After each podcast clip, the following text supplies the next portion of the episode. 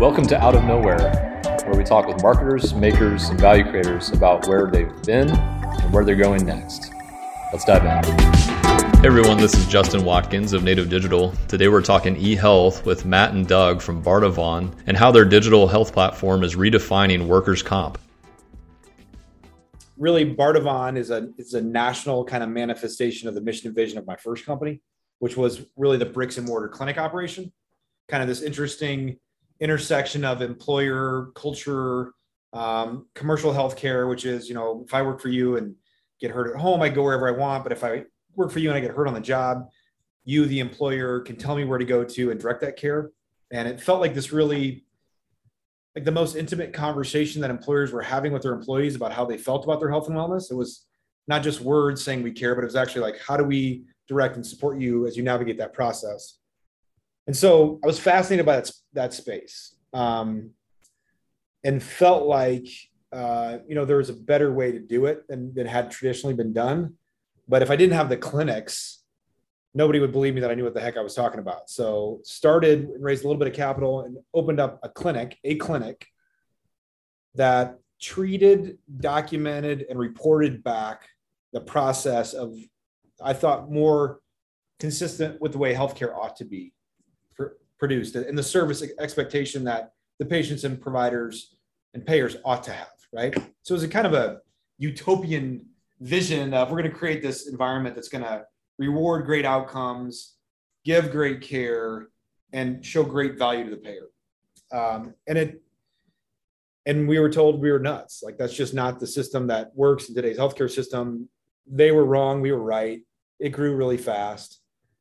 And fast forward to 2012, being blessed, being here in Kansas City, being blessed to have these great healthcare iconic leaders that were nice enough to accept a Panera sandwich and hang out with me in my boardroom um, and give me advice for you know a turkey sandwich and a diet coke. Um, realized that if we really want to change healthcare on a national level, it was going to be difficult to do it with X number of clinics in just Kansas City. And so uh, we peeled that technology out in 2012, propped it up in its own company, Bardavon, licensed it back to the clinics that I owned, and then went through a process of kind of decoupling that. And instead of just sourcing that technology and ability to those clinics, creating a platform where we could source it to everybody who had access to the internet. And um,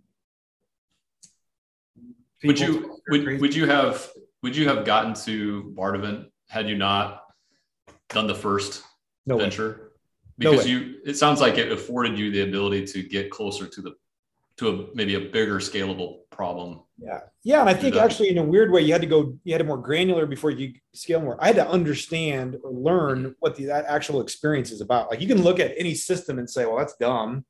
Why do we do it that way? But until you're in the environment where a patient is walking in the door and a provider is seeing them among the other patients that they've got you don't really understand the the the granularity that if you can figure out how to scale and op- or optimize it at scale, you can actually really change your marketplace. And so, yeah, no way, no way we're here without the first um, company, um, ARC. No way that we uh, have the, the the bold vision that we do that we could actually pull this off at a national level either. So, yeah, we're fortunate. So I'm curious. You you had people saying with ARC that you're nuts, and uh, and sometimes I think that's a good sign, right? Like if it's yeah. if it's so obvious, then maybe it's not strong enough of yeah. an idea. Do you do you feel like uh, do you feel like with Bardavon, you still have the same naysayers, or or are they like, well, ARC's working out. I think they've got credibility. Let's. I mean, I think at a local level, and maybe even at a regional like Kansas, Missouri level, um, we've got a lot more um, expectation like this is going to work too, you know, because they just they're familiar and they saw it happen. I think at a national level, there was some reluctance that we're still breaking through. Although I would say in the last year we've we've broken through that that it's that the value proposition is relevant at a national level because we're because we are national. Um, I think I think the question is can we scale it right, and so that's what we're really focused on scaling. Now we you know first we knew we could do it in Kansas City, then we figured out we could do it in Kansas, Missouri, then we figured out we could do it in the Midwest. Now we figured out we can do it across the country. Now we're trying to figure out if we can go from X percent of market share to 100% of market share. Yeah. Which is what my expectation is, is 100% market share. Right. Yeah. Aim high. Yeah. yeah. Uh, I, I, think though it would be remiss if I didn't say too at that moment. What is giving more people confidence every day that we can actually pull this off are people like Doug and the other team members that we've been able to re- attract and retain, like really brilliant minds that are mission driven and can work anywhere they want, but choose to work at a company that's mission driven and do what we're doing. And so I think, you know, we have this revenue growth, which is great. We have this, you know, big name employers that are buying into us, which is great. I think the best sign of our future, though, are the people we've been able to collect um, to help us drive forward. Because that that really, if you if you're if you get deep, that, that's what should give everybody the most optimism about our future. Well, and for, for me, was what was intriguing when I first started talking to you guys was, you know, I'd been in high tech my whole career, and seeing something where actually there was a vision that could make a difference in people's lives, right? I mean, to compare it, I spent, you know, five years of my life. It was a blast, had a great time, but but putting, you know, running advertising on mobile phones, right? And while that's fun from a technical challenge, um, you know, it's not really helping anybody. You're really just getting in the way when somebody wants to look at their sports, right? So, so to have something that you could contribute to that made a difference in people's lives was was you know worth the gamble of jumping to a new industry, right? It was like, all right, there's there's something here. This is fun, and and you could tell, you know, with Matt and and you know Dorothy and Doug and some of the other early folks here that like they really believed in it. You know, it was it was fun. It yeah, was exciting to be around, yeah, and still is. Yeah, that's cool yeah, you can see the conviction, and that's that's very convincing to people. You in the early days, as you're starting to talk, like put a little bit more vision around that, kind of talk about your value prop. I mean, you're probably talking to employers, probably talking to suppliers, probably talking to talent, multiple other groups. Are there are there groups where you said, oh, they get it, like they get it real quickly, they yeah. they're they're onto it, or they're and maybe others were a little slower to it. Like who are the ones who you said, oh, they get it, they can see what we're trying to do here.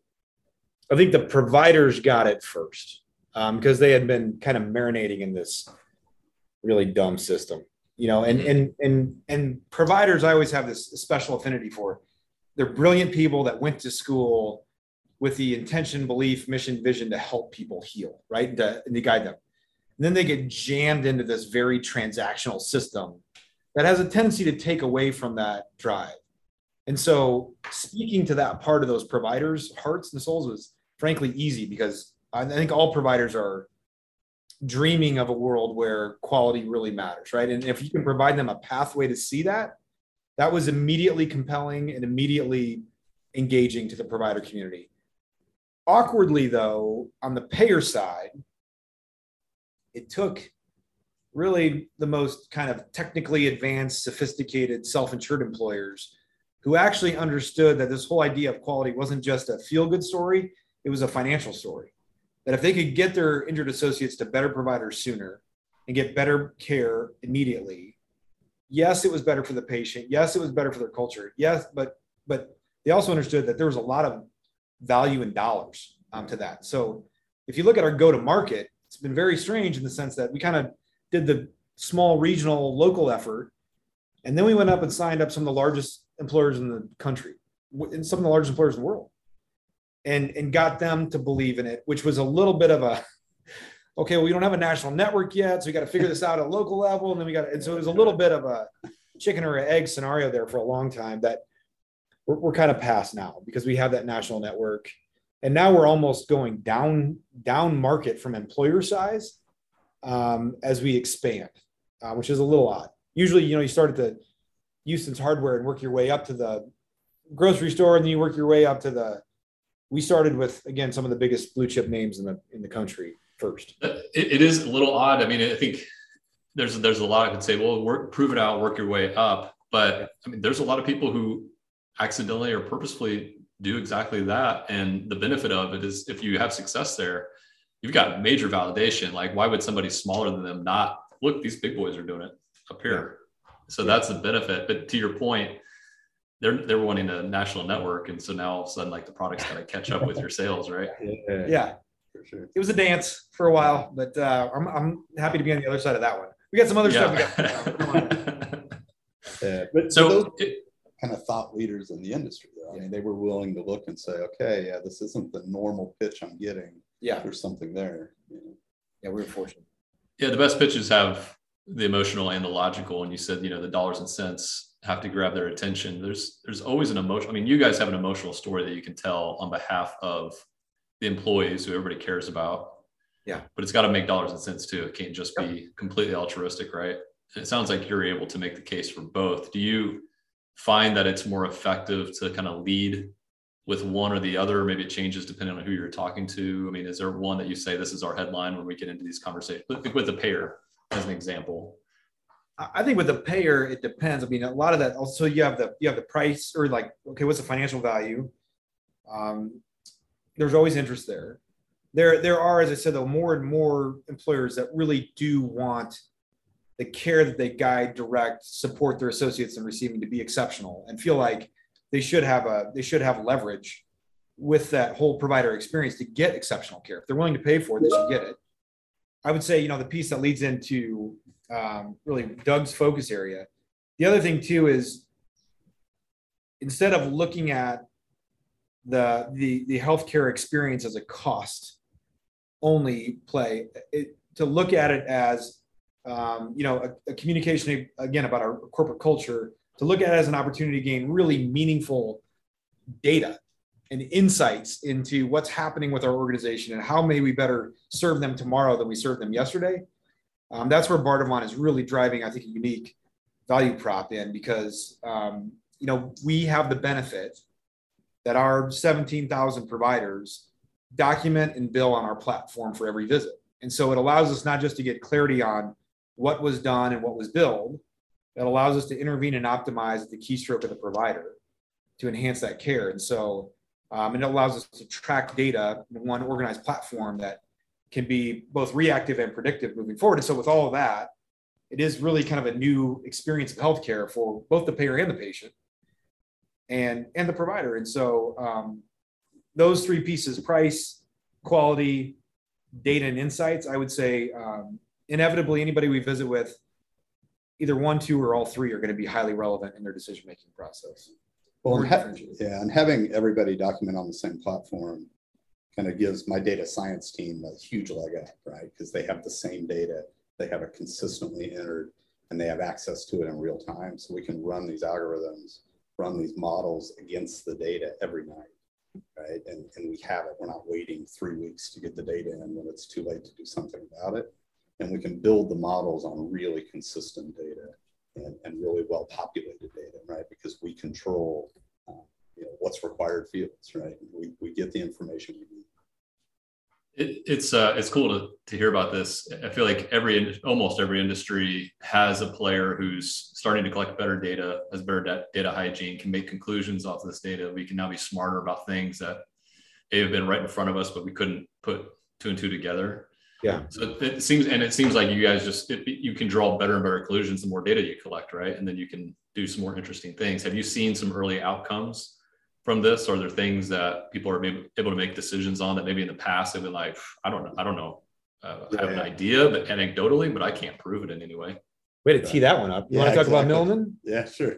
So yeah, so actually, we just recently there was a press release just went out like a week ago, I Yeah. or something. But so you know, we we implemented for one of our clients, um, one of the big national um, you know uh, retailers that that you're probably aware of. But what we implemented for them, going back a little ways, was they had an issue where you know they felt like that we were using our predictive models internally to help kind of guide the care, have our clinical team know what cases to look at, et cetera.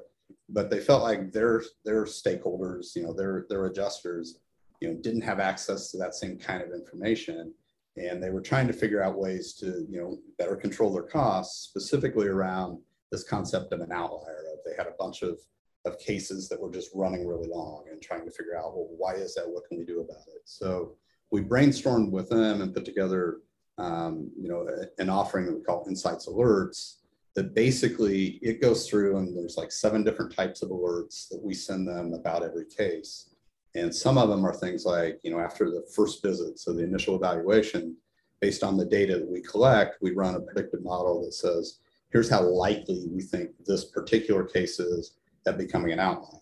and then we give a recommended action that we worked with the employer on to say, okay, here's what they want their adjusters to do for for this alert type. And so we we put together these seven different alerts, you know, and there's you know one of them, for example, is the the physical therapist has made a return to work recommendation, right?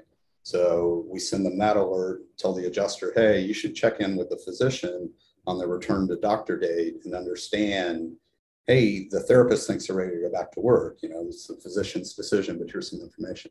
So when we when we went into this with with the retailer, they said, well, you know, let's let's come up with some criteria that we can judge, that we can measure before and after and see, you know, did it improve or did it not? So so long story short, we ran that analysis. We looked at four months prior to it being implemented, four months after it being implemented, cut out the first month that it was kind of transitioning to the to the new capabilities. Um, and we saw a really big reduction in, you know, overall number of visits, duration, so kind of calendar days for care. And then, you know, their most important area was reducing the, the percentage of outliers. So we ran that analysis. We were really happy with it. And then, you know, we hired this, this third party company to go do some validation of it, right? To make sure that you know, not so much did we do the math right, but were there other variables in the data that, that could be causing it versus the introduction of the system. So, so they spent, you know, months kind of normalizing the data on both sides of that to say, okay, well, let's, this one had more of this type of injury than this set. So let's, let's normalize that.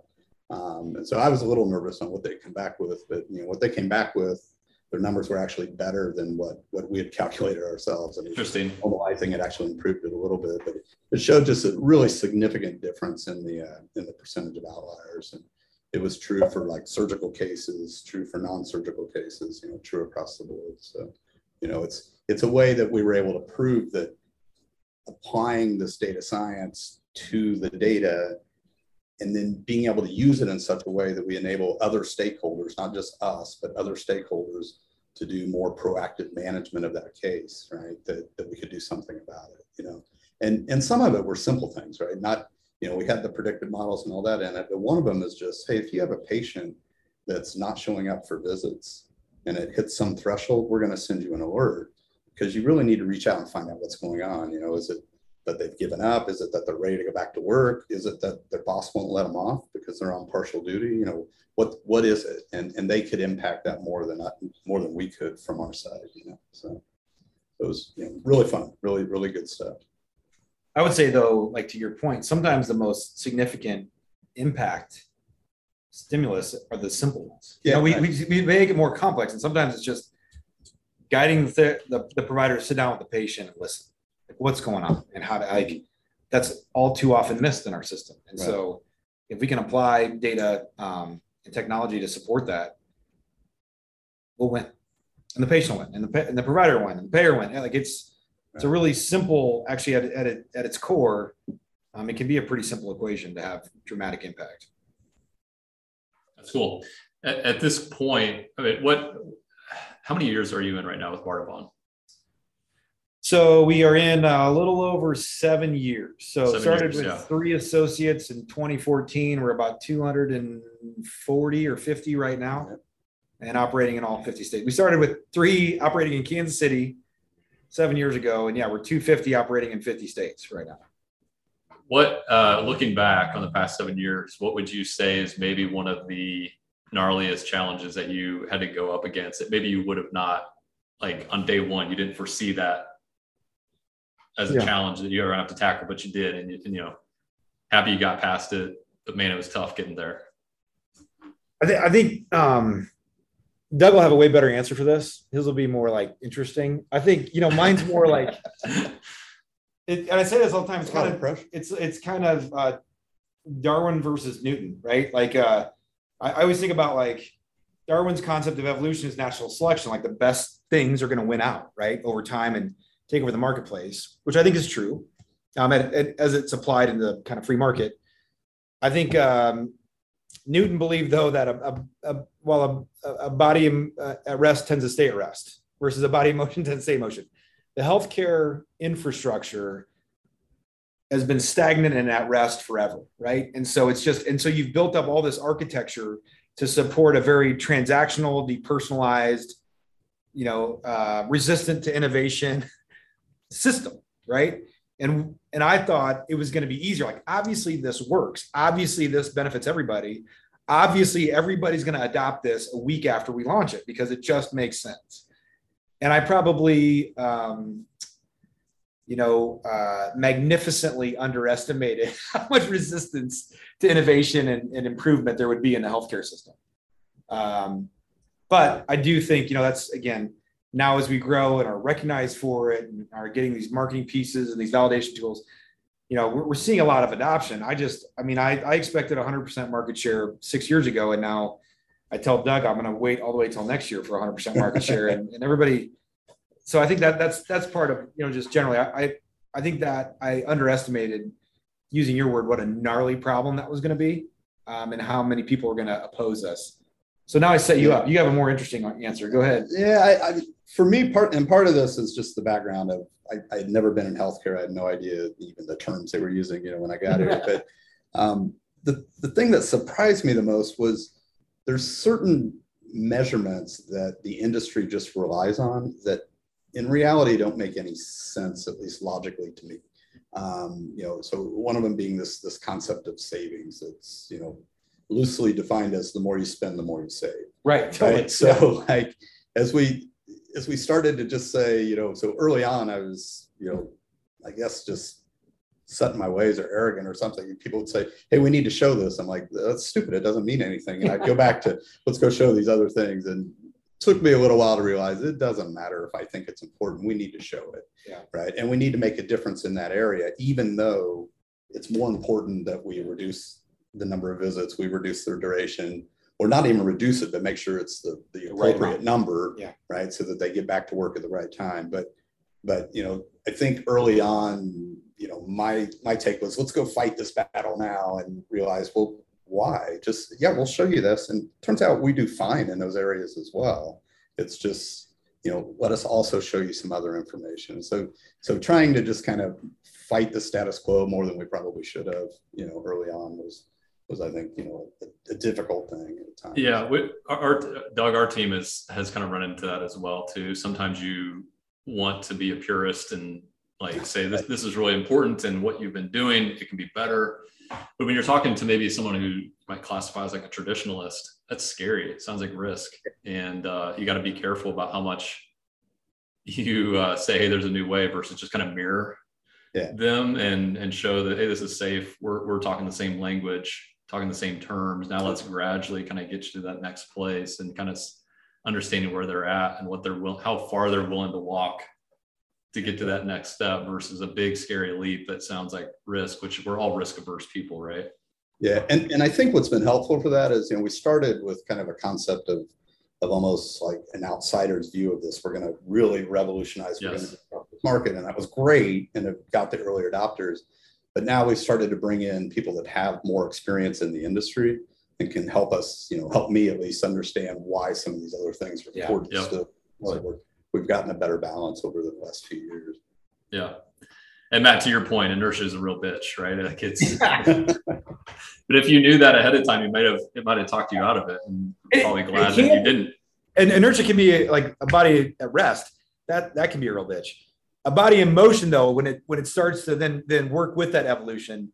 And that's where I think we're, that's where it gives us confidence is we do feel things moving now. We do feel this momentum.